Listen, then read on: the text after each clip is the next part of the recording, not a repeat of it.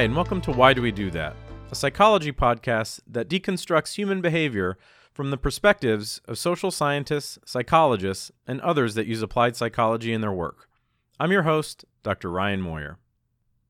In this episode, I sat down with journalist and author Monica Guzman to discuss her new book, I Never Thought of It That Way How to Have Fearlessly Curious Conversations in Dangerously Divided Times. Monica is the director of digital and storytelling at Braver Angels, a nonprofit working to depolarize America, and is the host of the Crosscut interview series Northwest Newsmakers. I am fascinated with the topic of effective conversations, so I loved exploring the ideas in Monica's book. Her book couldn't be released at a better time given the degree of polarization occurring in the United States today.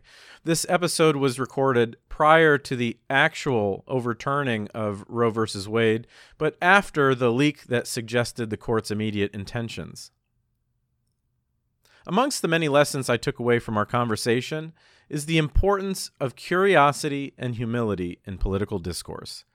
It is all too common today for opinionated people to view conversations as an opportunity to tell others what they know rather than an opportunity to learn something or hear a new perspective. And while Monica points out that there are times for judgment versus curiosity, it seems as though our default position should be to ask questions and practice empathy regardless of how extreme we may find the views of the opposing side. Personally, I feel it's intellectually lazy to categorize someone as having views that are just plain stupid or misinformed. I believe this is true even when we are almost certain that the other side is wrong.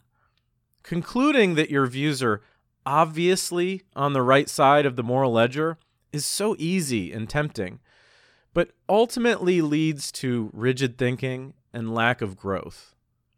It takes a lot of self control to practice this level of curiosity, but as someone who formerly thought they were right about everything, I can safely say this mindset shift is worth it. Monica's empathy and desire to build bridges was quite apparent in our talk and her personal stories added some great context to the principles we discussed. She emphasized prioritizing relationships with others over the goal of winning arguments, and details the consequences of developing beliefs in echo chambers that lack viewpoint diversity. Perhaps my favorite quote from her book is Whoever is underrepresented in your life will be overrepresented in your imagination. Instead of people, you'll see monsters. End quote. If you've experienced any sort of frustration while talking about hot button issues with your friends and family, you will definitely appreciate the insights that Monica had to share. Enjoy. All right, I am here with Monica Guzman. Thank you so much for being on the show today. Thank you so much for having me. Uh, so, Monica is the author of a new book called uh, I Never Thought of It That Way. Uh, the book uh, focuses on the ideas of curiosity and wonder and how those feelings can lead to more effective conversations. Uh, it's a super interesting book. Uh, I, I particularly like the topic of curiosity. Uh, curiosity inspired the name of this podcast. Why do we do that? Uh, it's it's uh, an interest of mine, trying to be more curious, ask better questions. Uh, so, Monica, what inspired you to write this book? So, two main threads. One is that I've been a journalist my whole life, and I take very seriously the mission to help people understand each other. Sometime in the last several years, I started to notice that continuing to tell stories as well as I could and as illuminating, uh, you know, into people's perspectives as I could, didn't seem to really be helping that many people understand each other because of this brokenness and fracturing that exists in our communication landscape and in our relationships. And it was just making everything so much harder to communicate and get across. So I knew that was a problem that I probably wanted to address if that was really my mission. Uh, and then my parents my parents and I are very politically divided. We're Mexican immigrants. They voted for Trump both times very enthusiastically. I did not. mm-hmm. I I was uh, I was in the liberal camp and still am, and that led to some really heated exchanges and you know a lot of opportunities to to fly off uh, the relationship that we have, but we didn't. We ended up managing to find ways to talk about it all and even the stuff that really confounded and enraged us about the other person's perspective and and get to a point of understanding. So i know it's possible i know it's hard but i think that the difficulty is more psychological than actual. And that's because curiosity is just a really really powerful tool. Yeah the uh the there's a long thread throughout the book uh, where you kind of go back and talk about your relationship with your parents. I'm sure that's that's one of the more common dynamics. At least you know people under the age of of 30 or, or, or even under the age of 40 are probably experiencing where there's uh, polarization between within the family, right? Um, mm-hmm. Um, we're definitely going to talk more about polarization. Uh, let's let's first talk about uh, the the the beginning of the book where you start talking about patterns of behavior that can contribute to communicating less effectively. So you, you kind of mention how we choose who we interact with and uh, how we think differently about about some people versus others. Um, what are some of these behaviors that that make it difficult to communicate effectively? Yeah, so I talk about at the beginning of the book the SOS, the the call for help, sorting, othering, and siloing. These are very natural human tendencies that lumped all together in a time of lots of stress and anxiety, lots of change, and lots of fear uh, lead us to where we are in this fractured place. So, sorting is wanting to be around people who are like you. It's uh, something that gets more intense when people feel anxious we want we don't want to make our lives our already stressed out lives more stressful by being around people who are going to challenge us at every corner. That doesn't feel right. We'd rather be around people who are like us. Okay. And then othering is the what we do when we just make distance between ourselves and people we deem different. And the social science research behind it shows that the differences don't even have to be that meaningful for us to discriminate in really small ways, you know, against the people we deem different. Uh, and then finally, siloing is is all about the stories we hear and don't hear. It's about the thoughts that stimulate our thoughts or challenge our thoughts, and the ones that don't even come anywhere close because we're not around them. Uh, so yeah, it's almost like you know the, the trenches we dig and they grow deeper and deeper and deeper and it becomes really hard to hear in any accurate way uh, the stories or the perspectives of people who are just not like us who are very different. So yeah so so those three categories the sorting the othering and the siloing these are the behaviors that have led us to where we are. You know this place of this place of fracturing it's not it's not all lost but but these these trends are continuing um, they're not they're not by themselves getting better. So our only choice as individuals if we want to see the world clearly at all is to take matters into our own hands and to hack around uh, these defaults these factory settings of the world around us by going and getting curious about people who are different from us with the people who are different from us. Yeah now do you ever specifically with this idea of othering right that um, we oftentimes uh, will be less well we might we have a tendency to, to look at others in what we would call out groups as as as negative. Like uh, we sometimes we demonize people that are that are on the other side. Um, and we often we often will judge their motives before we even get into talking about the content of their beliefs right? You know you're not you're not being authentic or you're hateful right? Um, i'm curious do you ever think that it's it's a pro do you ever think it's appropriate to judge others motives? So for example like sometimes mm. people say one thing and they actually are driving at something else. So as an example if you take um, smoking regulations right? When when it was you know 30 40 years ago, I guess, when smoking was more acceptable, smoking cigarettes, that is. Mm-hmm. um, and there was a trend to re, you know reduce the amount of smoking in public places so they said you know if it was in restaurants well now there's a smoking section and then when there was a smoking section then it was well now you need to go outside and when it was go outside then it was well you got to go outside but then you have to go down the street a little bit you can't smoke within 25 feet of the building mm. and at the time smokers were willing to do that because they thought it was just about it they thought it was just about the health hazards to non-smokers mm.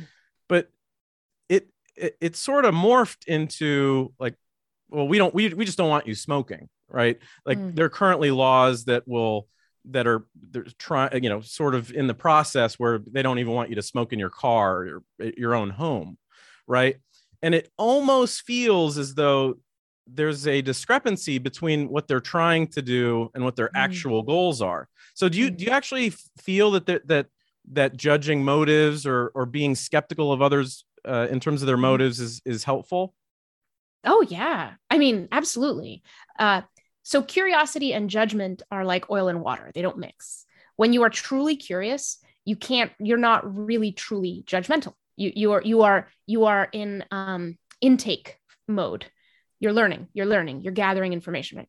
When you're judgmental it's really hard to be curious uh, because you've you've made up your mind. And so everything in your in your head is taking shape around the judgments that you're making so but both of them are valuable the the thing is about cart before the horse a lot of times too often in this world we're making the judgments well before we put curiosity to work to get us information about what we're missing about someone else's perspective so judgment in and of itself is good. It's just too often reckless today.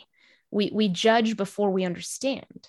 And we don't understand because we've never bothered to really get curious. We just kind of accept whatever answers are coming at us from our silos or from some thought piece on the internet that feels right. And so we just believe it instead right. of being like, no, you're probably missing a lot. So, so yeah, I think that judgment is good. Critique is very important. You know, we're not going to be a successful um, democratic republic right in the in the ideals that we've we've held about how we let ideas test ideas if we don't let them actually challenge each other um, the thing is there has to be enough of a foundation of trust that we're doing it for the right reasons. And uh, too often people won't even really share their true perspectives with someone on the other side because they just feel condescended to they feel raged at they think that it's just all, all at a loss they think it's going to be psychologically damaging or harmful. There's so many reasons we don't even want to allow friction uh, on on our thinking. And so we'll skip right to judgment. We'll just skip right to judgment because why bother with the other stuff? Mm-hmm.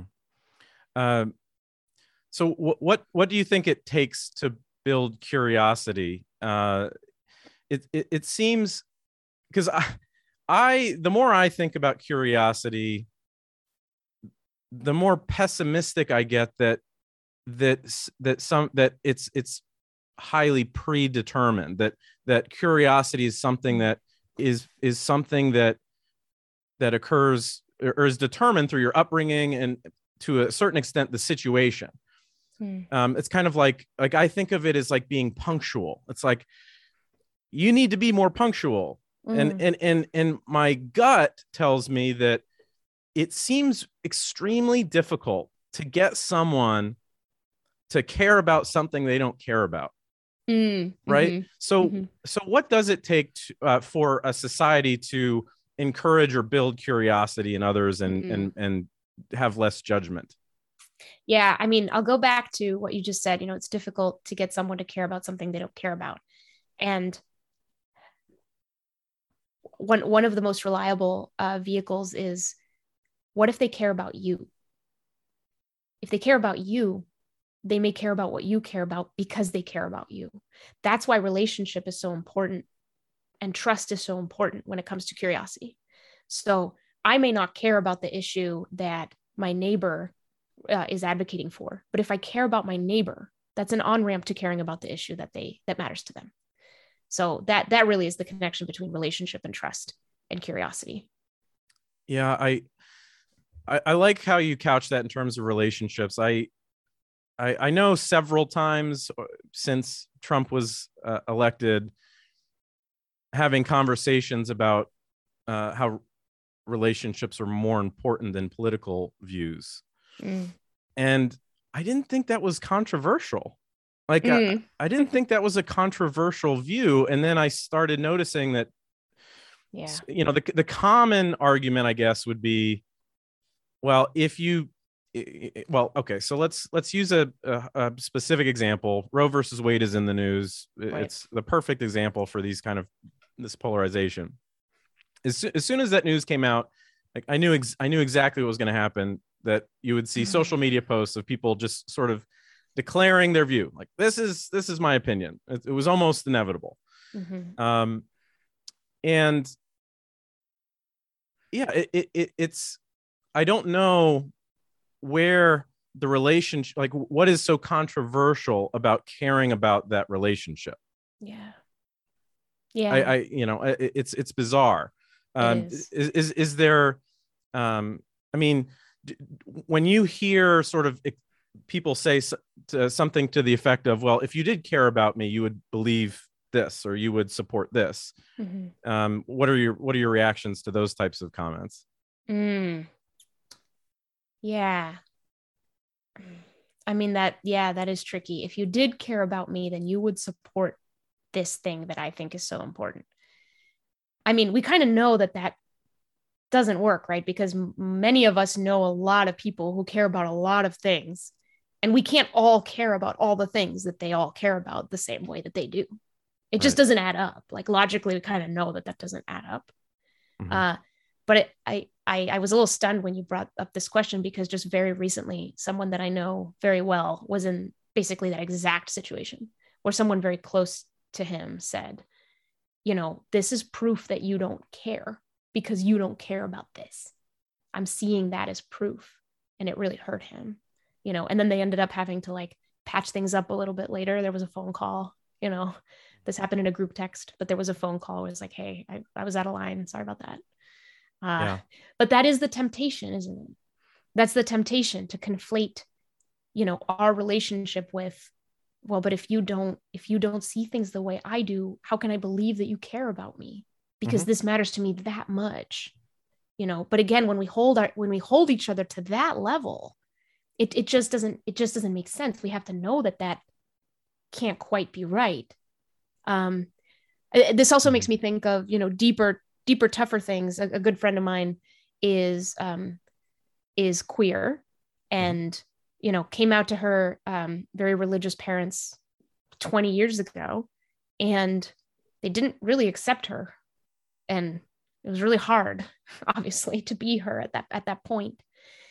20 years later her father flew across the country to be part of her 40th birthday. And she's talked to me about how it took 20 years um, to her for her to appreciate something that she had seen very differently in the past that you know her father her, her father did not accept her in the way she needed to be accepted for a long time but she didn't burn the relationship. She didn't burn the bridge to her father. She she let it stand as painful as it could be. She let it stand. And now she's looking back and she's going oh my gosh like all that pain that they went through trying to reconcile how can i be a good you know member of my religion and also embrace and love my daughter who is doing things that are against this particular brand of my religion she she like has sort of more empathy now for that struggle and she sees the way she she told me about it it's like it's like her parents had to kind of break themselves and remake themselves and go through this whole transformation that took a long time to Yeah, be able to feel like they could be good in their religion and accept their daughter. And so now she sees that as sort of like a work of love on their on their part even though it was so pain it was painful non-acceptance for so long. Right right I, and i like how you brought up empathy. Um i i think that i mean it seems to me that especially when it comes to these sort of um these well again abortion being in the news that you see both sides uh, focusing on arguments and yelling right? That like it- it- it's it's very similar the amount of fervor on each side.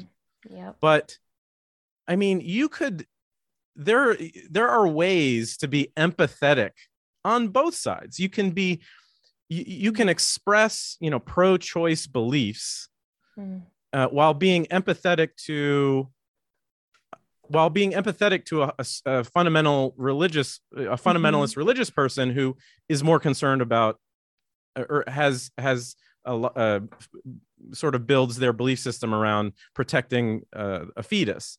And you can also be pro-life and express empathy about a woman who wants to make a medical choice. Mhm. but we don't for some reason we're det- we, we don't we, we lose this detachment. Where where do Mhm. you think we go wrong? Why do you think it's so hard to be empathetic with each other? Is, is there Mm. something is there something in the water? Is it is it just the current political climate Yeah. I mean, well, there's many ways to answer that question. One one thing that I'll say is that we're not actually that bad at it. It's just that we don't share the case studies and the instances where we're good at it. We don't we don't share it, and so we think it doesn't happen. But to give you a perfect example, uh, because of you know writing my book and and the impact it's having, and I'm hearing from a lot of people, I ended up getting connected with someone who ran into my work and said, "Hey, I." Uh, started a group with my cousins who are scattered across the country. And we started having these monthly meetings over Zoom where we talk about the hard things, the really hard things that we disagree on. She's got, you know, she's liberal herself. Um, one of her cousins is a former uh, state rep in the state of Michigan and a fundamentalist Christian conservative, along with his wife. And then they have, you know, his son is also conservative, and and and the, um, Susan's niece is like, you know, liberal like her. And then there's the sister. Anyway, they invited me to join their monthly meeting yesterday, and they were talking about Roe v. Wade, and they had a two-hour conversation that was exactly what you're saying, where I mean, they were passionate they were really passionate, right? And the Mhm. folks more conservative, there's also a woman who's Catholic conservative, and then someone who's more Christian conservative, but both of them really insisting on, you know, the the the the interpretation of the values that they see that really push toward no, you you gotta you gotta restrict abortion as much as you possibly can, right?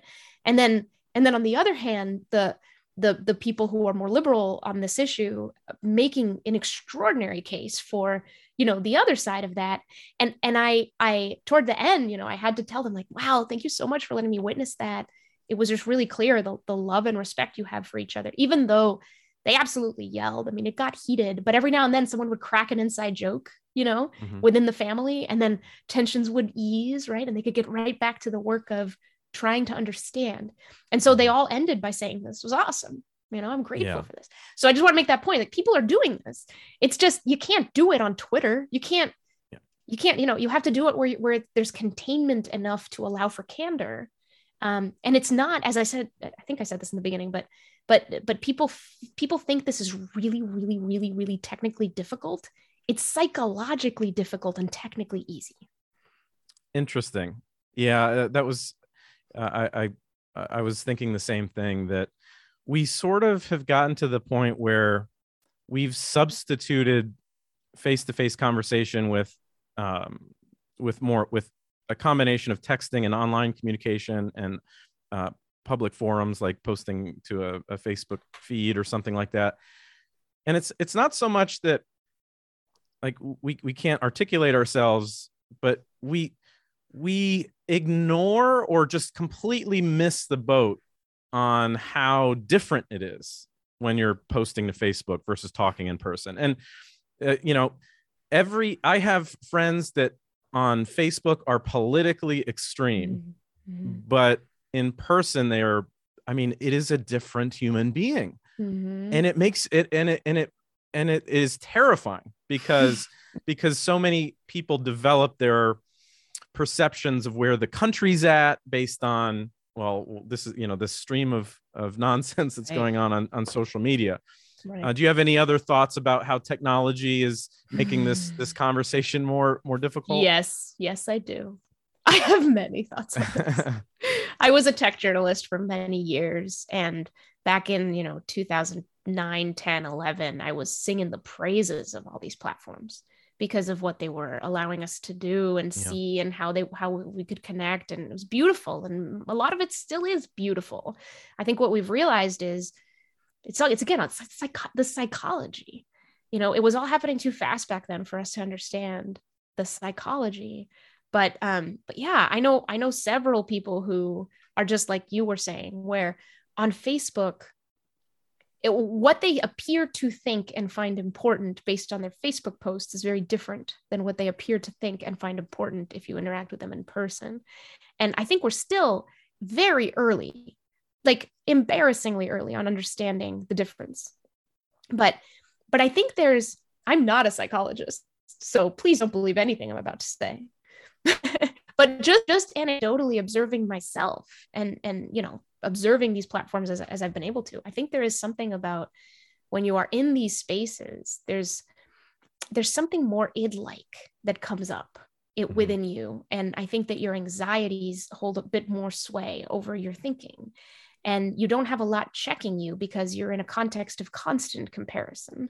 I don't think we realize that, but like we're surrounded by how many likes did my photo get? How many likes did their photo get? Oh my gosh, I'm envious of that person's journey. They work on the same thing I work on, but look at how look at where they were. Oh my god, they were at this conference, you know. And then it's like, yeah. oh, and let me think about Roe v. Wade. Ah. Yeah, and we're also ah. kind of we're also kind of substituting uh, uh, forms of of displaying competence. I mean, mm. competence is one of these fundamental human motives. We we need others to see us as competent. But just going on social media and and shouting to the rooftops or uh, you know, it's uh, the you know, the term virtue signaling has become mm. yeah. a, a, big a big thing. Um, mm-hmm. I have mixed feelings about it. Um, how so in terms of uh, digital communication. Mm-hmm. Do you have any sort of uh, have you come across any sort of practical ideas that can help with digital communication? I know in the book you talk mm. a little mm. bit about context uh, and and and being aware that that sending somebody a message uh, uh a, a, private message online or a public message online is a completely different context than having a, a discussion Right. So I talk about five conditions for good conversations. And before you broach uh, what might be a difficult, divisive topic, to check where the levels are on each of these five conditions. So it's time. Do you and the other person actually have the time to go into whatever? Like, don't bring up a really tough topic when you're out the door. Um, uh, attention. Do you actually know that you have each other's attention? So, you know, I always get a laugh at live events when I talk about you know that thing that happens on a zoom call where you're looking at someone else and suddenly their face gets brighter because they have they have navigated to a different tab on their browser that is brighter. And so you can tell like wow you're literally reading the internet while you're talking to me. Like how much of your attention is actually on me if you are going off and doing things with the other 30% of your attention? Um, parity p-a-r-i-t-y it's like are you actually on equal playing are, are you on, a, on an equal playing field uh, on the platform that you're on right? So if i'm the tiktok author and you're the tiktok commenter one of us can ban the other hide the other delete the other right? But but yeah it's not an equal playing field. Then there's containment which i think is the most important for what we're talking about. To what degree is your conversation actually contained to the people having the conversation? On social media there's this like mass audience bananas thing that we do where we share stuff to a complete mass audience and we don't witness the listening. We don't see how they're listening. And and like imagine this it's almost terrifying right? Like you put something on facebook it's a little controversial and you don't think about it but it's like there's going to be anywhere from you know a few to hundreds of people who see that. And then some of them are going to be like this. Mm-hmm. you know and you have no idea who who's doing that they're right. not going to hit like you know? Yeah. so we don't witness listening and so we end up of course performing because we know it's a panopticon. Like we're going to perform our views on social media to this invisible mass audience instead of explore curiously what our views actually are. And then finally embodiment. That's the last one and that's how much of the of the full complement of communication tools that every human being or most human beings are assigned are you actually bringing into this right and i think that that is also just a point of a lot of absurdity where people walk into an extremely big job with a tiny little toolkit. Here's some words and some emojis. Let's go. Yeah. Instead of no, like what about my tone, my gestures, my you can tell that I care about something. Like what about that? Mm-hmm. So it's it's wild to me that we have so many of these exchanges in places that were completely limited. And and and again, we just don't talk about it. We don't think about it. It's fine. It's not fine. right right. Yeah. I, uh, the, uh, especially when it comes to, uh, sort of the negatively skewed comments, uh, I always go back to this, this idea that, um, that no one, no one has really ever ch- changed their mind by being told they're stupid. And you, you yeah. have a, you have a similar, you have a similar, similar quote in the, in the, in the book, but, um, it, it, it somewhat baffles me that um, that that individuals would would rather sort of I guess vent than mm. than than change minds. Yeah, yeah. There's a lot. There's a lot of that. It's um we've built up a lot of resentment. You know, I think that the uh, there's a lot of these negative and some somewhat sort of beautiful, understandable emotions going on right now, like confoundedness there's a lot of confoundedness. How could people do this? It feels like a crazy time. How can people do this? Right. And so that becomes very easy to to generate resentments. Of course. Mm-hmm. You know, I resent all these other people who who are making my world so much more stressful than it than than I want it to be. Uh, and so yeah, you're going to bring those resentments out. Um, and it's going to get ahead of, of curiosity you know, because it's like you, you just feel like you already know everything you need to know to know that these other people are dumb or terrible. Mm-hmm. But the truth is you don't. You you don't. You cannot be certain of that. And you shouldn't be certain of that. If you, you actually want to have a society that can go away at us, actually cannot believe that. It is extraordinarily counterproductive for the reason you mentioned because nobody changed their mind by being told they're stupid. Nobody changed their mind by being told they're crazy. Nobody changed their mind by being told they're evil. And these are the three things that we keep telling each other. That's what's dumb, you know? Right. We're undermining yeah, the whole project. Yeah. So, so you spend, um, you spend a great deal of the book sort of dissecting conversation and, and sort of mapping out what makes for effective conversation. And going back to what we were just talking about one of those things is is is asking questions. Um and how just a subtle shift in how you look at conversations uh, and, and sort of infusing that curiosity can make for more effective conversations. Um, I, I really love this idea. I've i've made concerted efforts in the past uh, five to ten years or so to to sort of catch myself in conversations with people and sort of because for some reason that default is I know a thing, mm. and and uh, it takes a lot of cognitive effort to take a breath and maybe rephrase.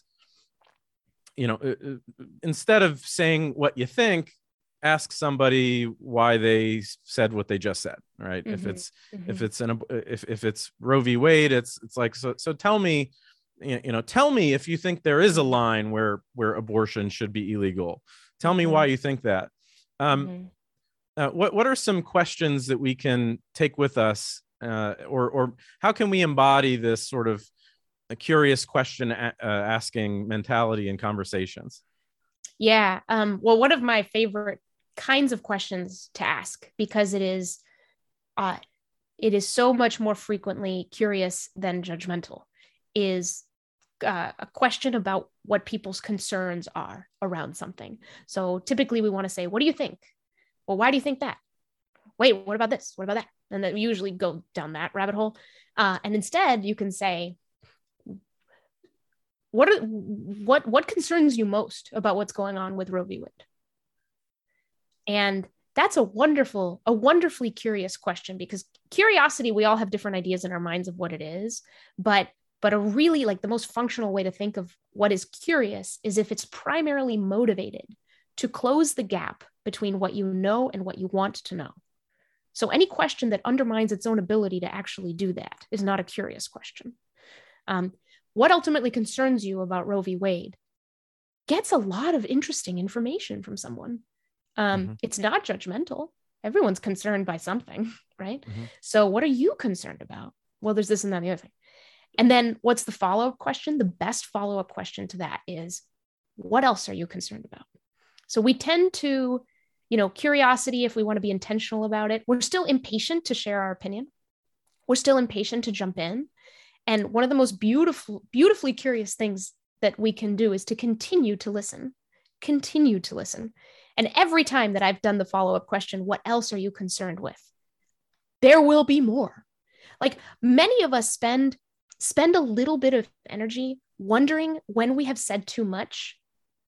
You know, if we if we want to connect with the other person, you know, many of us have that little radar kind of in our head like I've said too much, I should stop, I shouldn't say say more. But then when somebody goes, "No, I want to hear more." Oh, that's a lovely thing to say. Mm-hmm. It's a lovely thing to hear. You go, "Really? Oh, okay, let me dig a little deeper." Well, I'm also worried about this or that and the other thing okay, wow. You know, and so then when you've spread the table, you've set the table with like a feast of things to get curious about. All these concerns.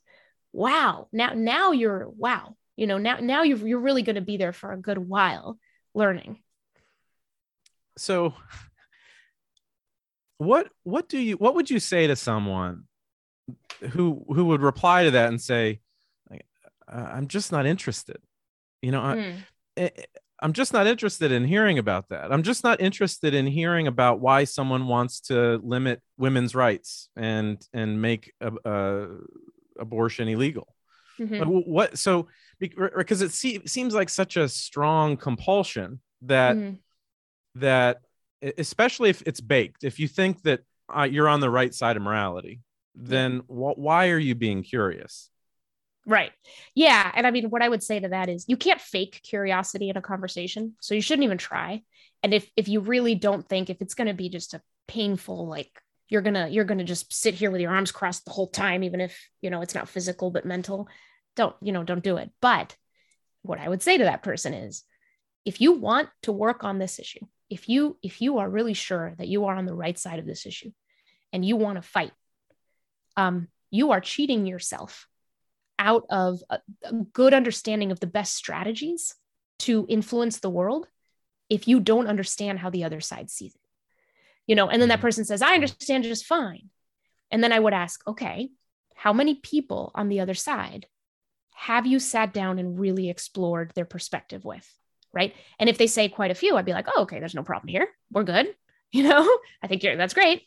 But, you know, they'll say, well, I don't know. I've I've I haven't. I haven't talked to them because they're terrible and it's painful and I don't want to go. And I'm like, okay, well, there's other things to work on there, you know, because this is a psychologically differently difficult thing for everybody. But again, I would begin with, but if you don't approach the people themselves generously, you do not understand this issue the way you think you do. You don't, or at least you won't understand it well enough to make a difference in it. You'll understand it well enough to hold up a sign and be part of the script that repeats itself decade after decade, sure. Mm-hmm. Yeah, and that can feel real good. But I mean, this is where I'm going to push real hard. It's like there's a reason that these wicked issues don't get resolved for all time, right? And mm-hmm. it's it's it's partly because they kind of can't, but it's also because we get so emotional about it and and understandably for very good reasons that we just don't want to approach each other. And so we can't get creative. When we're this afraid and suspicious, we can't be creative. It's like literally mm-hmm. opposite sides of the same thing. So here's here's the thing though, because it's not the end of the road, right? If if you are for whatever reason in a place of like I am not interested, I can't I can't do it, I don't want to do it. Cool. You don't have to the only way to get curious is not in a conversation with another person. What you can still do is, you know, let's say that it's this Roe v. Wade example you you come across an article on the internet that is written by someone who who is on the other side of your issue for whatever reason. You recognize that it comes from a reputable enough source okay? And then you click on it. And you read that article asking yourself two questions. What is the deep down honest concern that this person is expressing that has led to their take on this issue? And then you ask what is the strongest argument on the side of this and if you read that article and you come out with the same thing, then you haven't really read it. You haven't like necessarily opened your mind to like, what is this person really saying? They're telling a unique story. Try to find it, try to find it.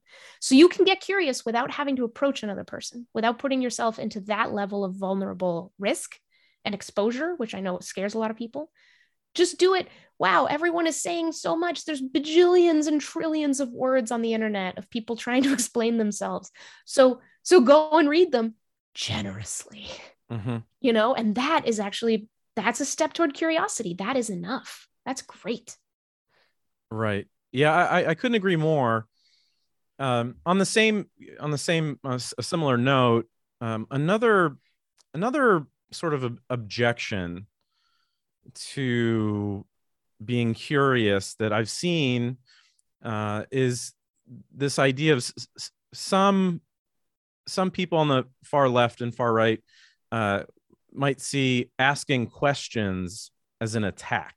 It's this new thing. Mm. I it's it's it makes me very uncomfortable because I'm because I've spent so much time mm. trying to ask more questions and now this sort of idea is popping up m- more and more often.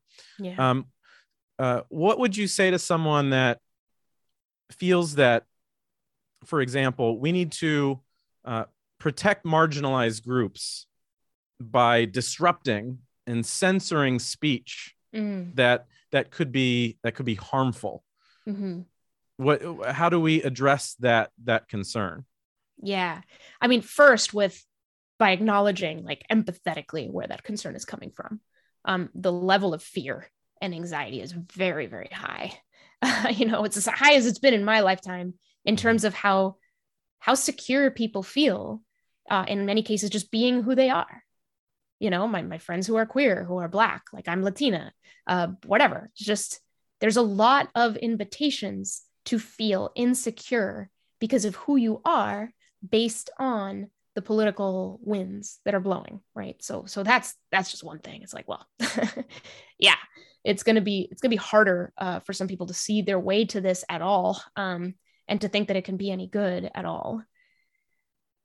That said I would rather live in a culture where I would rather live in a culture where we we find ways to be able to hear each other no matter what we're saying and have trust that the best ideas really are going to win than I would uh, to live in a culture where we have to keep building walls up to protect each other. So so it's like the difference between the question, you know, how do we protect how do we protect people from those who do not see them?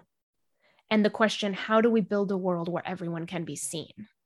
Mm-hmm. And I think the better question to ask is the second one. Because if we put ourselves in this path of someone always needs to be protected, so let's work on that, and we have to you know silence here and then raise the volume here. And it's it's like a game of whack-a-mole and we, we can do that forever. But but i but i do think i do believe that we're undermining if we choose that route for too long. And again i understand it in times of crisis and i'd say maybe we're in one now like i get it. But i don't want to stay here. I don't want to stay here in this place where we think no it, it's that's that's really undermining the foundations of our society. Um if yeah, an idea I... sucks it sucks. Show it sucks because it does. Yeah. Yeah, uh, I, I saw. I didn't get a chance to watch all of it, but I saw that you had, did a, a, a, talk with Jonathan Rauch, who wrote a book called "Kindly Inquisitors" a long, long time ago. Mm. That was that was um, uh, quite prophetic. Um, and you know, uh, you know, one of the principles in there was that bad ideas need light, otherwise they fester. Right. Um, yeah, yeah, exactly. I, right. it's it's um it's yeah. it is it's kind of I, I mean i think that you know the, the the hard part of course is is how much do we how much do we focus on the emotional impact of something that someone says in public right ultimately this ends up becoming it it it does end up becoming a free speech issue at some point right mm-hmm. yeah is, it does you know do you protect someone even like do, should we expect someone to deal with the emotional consequences of right. someone who's not very empathetic and kind of an asshole? Yeah. But again it's sort of it's what we were saying before about values like there's a really good value around security. And if people don't feel a baseline sense of security in their own society you know we got to work on that. Uh, and of course there's this baseline value of freedom of expression that is beautiful and and one of the greatest things about this country right that we've managed to protect it that i've been able to be a journalist here without fearing for my life i'm from mexico people kill journalists in mexico right mm-hmm. so i am i am aware every day of how lucky i am to, to be here so that's worth preserving right but but so but but but but for the same reason it's like people people associate freedom of speech as this like uniquely American thing, and it, and it Mhm. is, and it's in some ways, and it's really cool. And all right, great. But so is so is this idea that all people who are very different ought to feel secure in America. That's the Statue of Liberty. That's give me you're tired, you're hungry, you're poor. That's uniquely American too. And so Mhm. what I what I when I look around, what I see is really like a a duel between those two things that are both wonderful. And so, you know what I mean? Like it's a beautiful, it's a beautiful struggle. Um, because we just learned a lot. There's been a lot of like bombs dropped on our psyche recently, and it's going to take time to to sift through and, and process everything. Uh, but yeah, but I agree with you. I mean, what we saw to bring up something really truly terrible, you know, what happened in New York recently with the the shooting in the grocery store, and what we know of that of that man who did it. I mean, when I think of the fractured society, you know, you were saying um, from Jonathan Rauch that if if we don't give ideas light, what, how did you? What was it that you were saying? Well, I I think that bad I bad ideas need to see the light of day, otherwise they fester. And right, they fester, yeah. and so that's the thing that when when Rauch wrote this years ago, festering today is a lot worse. Yeah, absolutely. Ideas 100%. festering. It used to be that ideas festering just festered in like someone's heart, and they would just like s- you know get consumed by that. Just terrible. Now someone can just go online and find someone else who believes that festering idea and they can fester together and then it gets just it's just this cancer that grows and grows and grows right? And so oh you know so i so i look around and i see all these fractured information silos thousands millions of them. You know we think it's just fox news versus new york times. No it's all these walled gardens online of different communities having conversations that no one else is a part of. And we're not allowing a lot of friction to develop between these communities and we're shutting doors to certain voices here and there. And as if as if i don't allow them to speak on facebook so they're going to shut up? What? Do you know how people work? That's not how people work. You know what i mean? Like those that- concerns I think that should be the name of your next book. Do you do you know how do you people know how work? people work? I mean they're not gonna we, this is crazy. This is Mhm. sheer insanity. Like if people feel feel resentful and feel like there's a concern that isn't being heard they're going to find a way to to be heard and if it's not by people who can bring you know perspectives that complicate and enrich what they're talking about then it's it is going to fester really fast in the wrong direction Right. so Right. we're doing Yeah, this to well- ourselves you know like Sure. Well, the uh, the name of the book is "I Never Thought of It That Way," and uh, if anything, it is it is a uh, a guide to uh, creating bridges. Uh, and uh, thank you so much. We're out of time. Um, Monica Guzman, thank you so much for being on my show. thank you for the amazing questions we we went to some pretty uh, pretty heated places and i love that so thank you